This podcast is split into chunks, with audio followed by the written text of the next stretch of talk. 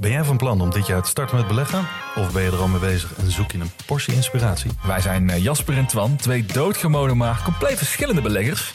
En iedere donderdag vertellen wij in onze podcast de lange termijn over onze beleggingsreis, onze lessen en met name onze fouten. En dat allemaal op een eh, vermakelijke en een langdrempelige manier. Alsof je met ons in een kroeg staat. Met een whiskietje erbij. Lekker. Dus luister eens naar onze podcast De Lange Termijn.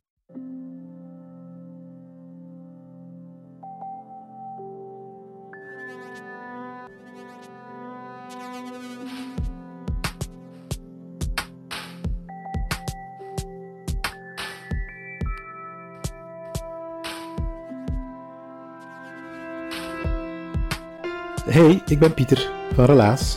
In Relaas hoor je waar gebeurde verhalen en die worden verteld door de mensen die ze zelf hebben meegemaakt. Leen vertelt een familieverhaal. Een verhaal meer bepaald over haar grootmoeder. En ik heb mij daar de afgelopen maanden wat in verdiept, een podcast over beluisterd, ik heb ook een boek over gelezen. Maar vaak hebben grootmoeders op families een hele grote impact, eh, meer dan dat we eigenlijk doorhebben tijdens het leven.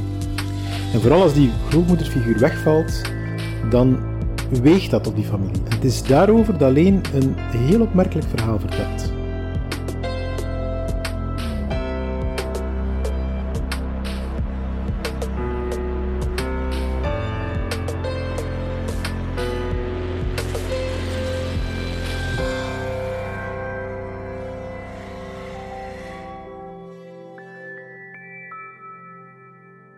Ik heb een grootmoederzaliger. En mijn grootmoeder Zaliger is ondertussen uh, gelukkig maar voor de corona gestorven. Dat ze dat allemaal niet moet meemaken. Ze was uh, 92 jaar. En dat was een speciaal iemand. Ik had een heel goede band met mijn grootouders, met mijn, uh, met mee en Pepé, omdat we eigenlijk in Kooigem, in de La Douce France van West-Vlaanderen, um, voor wie Kooigem niet kent, het is eigenlijk Bevergem, waar ze de reeks Bevergem hebben opgenomen. Dus alles wat je zag in Bevergem, dat is Kooigem. Er staat nu ook een bever op het gemeenteplein. Uh, vrij stom, maar bon, het is nu zo. Nu, ik woonde naast mijn mee en Pepé. Hè. En mijn grootmoeder, dat is iemand die altijd zeer gelovig is geweest. Dus uh, ze nam mij ook mee naar het, het klein miske. En dat was eigenlijk zo voor de uh, zeven uur mis gingen wij om zes uur. En dan, dan was dat heel spannend. Dan mocht ik met me mee naar de kerk. En dan mochten wij achter het altaar in zo'n soort van, ja, kotteke, waar dat de pastoor zich eigenlijk ging omkleden. En daar gingen wij dan zo wat babbelen met de, met de vrouwen van het dorp. En dat ging ook een beetje over Jezus. Maar bon, ik vond dat vrij plezant, want ik kon al die, naar al die vrouwen kijken. En de ene was opgetut en de andere was een beetje marginaal. Maar dat was allez, heel geestig. En ik had een hele goede band met mijn grootmoeder. En mijn grootmoeder, die kende mij heel, heel goed. Die had een bepaalde gave op een of andere manier. Ik weet nog dat ik mijn allereerste lief, uh, toen ik in Leuven studeerde, had. En het was gedaan met mijn lief. En ze wist niet eens dat ik een lief had gehad. En toch keek ze naar mij. We zaten aan tafel, ze kwam eten bij ons en ze zei, Leentje, er zijn nog zoveel vissen in de zee. En ik dacht, hoe kan dat? Hoe weet hij dat? Ik zei dat ook tegen mijn moeder, van, hoe weet hij dat? Wat me mee? Allee. Dus me mee had ze, ja, die geloofden ook heel hard in Maria.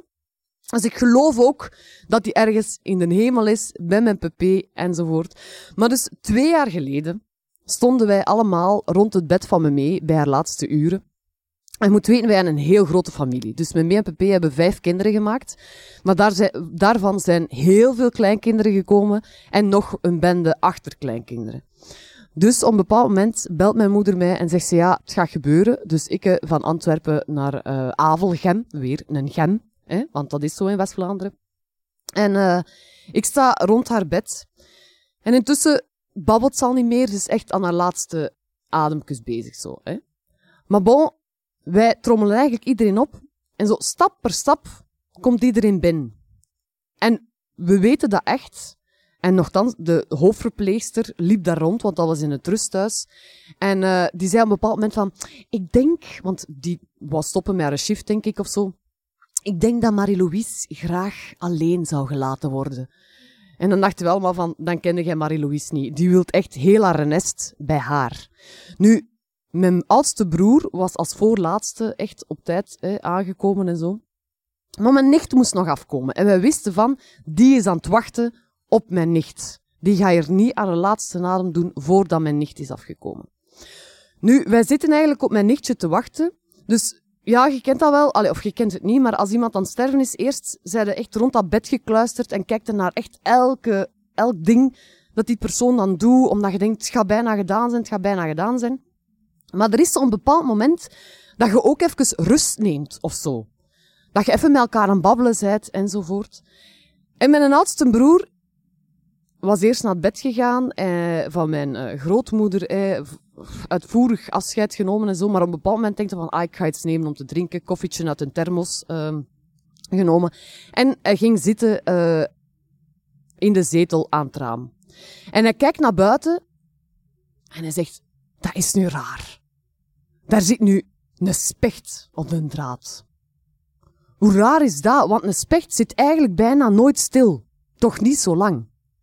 En mijn tante zegt, dat is heel straf. Want het twee jaar, nee, het jaar ervoor, dus twee jaar ervoor was mijn grootvader gestorven. Maar het jaar ervoor, we hebben nogal wat mensen moeten laten gaan in onze familie, was mijn achterneefje gestorven. Die was vijf jaar. Dus die heeft uh, iets aan zijn hart gekregen en ze zijn hem komen halen met een ambulance. En mijn tante zegt, wij zaten in de ambulance en de ambulancier zegt, maar dat is nu raar. Terwijl dat we naar Gent aan het rijden waren, zei ze, er vliegt nu een specht met ons mee.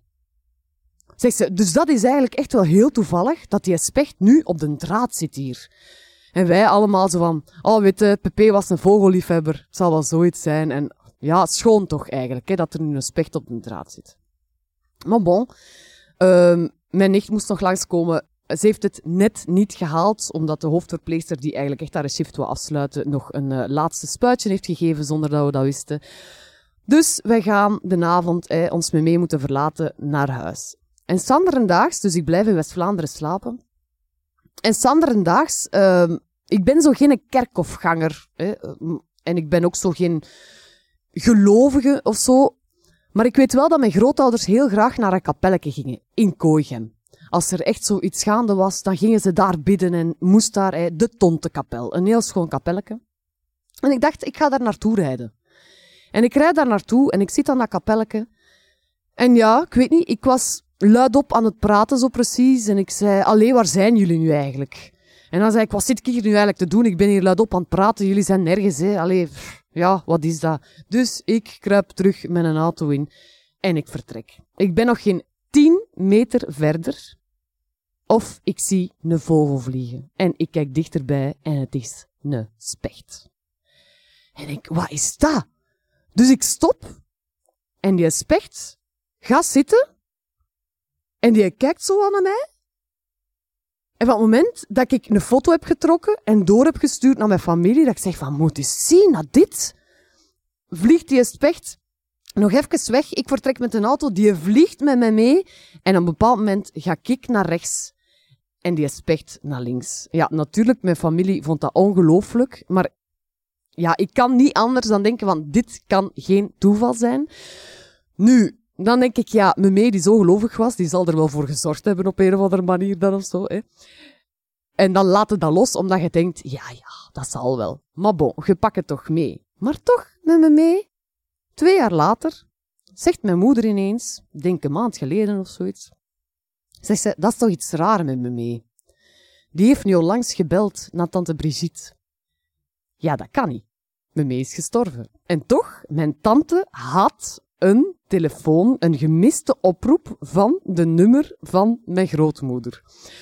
Nu, een dag later krijgen die te horen, die familie, dat ze nog een stuk van de belastingen terugkrijgen van mijn grootouders. Dus ik zei tegen mijn moeder, die heeft gewoon gebeld om te zeggen, er komt nog iets aan dat je kunt verwachten, dus check uw bankrekening. Er is iets met mijn grootmoeder.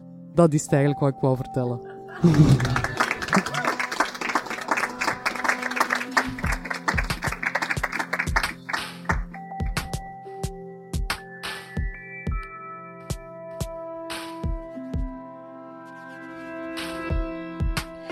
Dat was het relaas van Leen.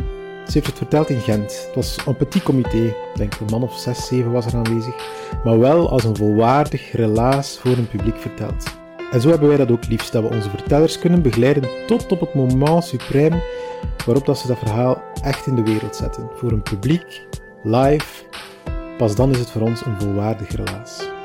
En je hoorde het al, zonder Leen kon dit relaas natuurlijk niet bestaan, maar ook niet zonder Leens verhalencoach. Die, dat is iemand die helpt bij relaas, een vrijwilliger.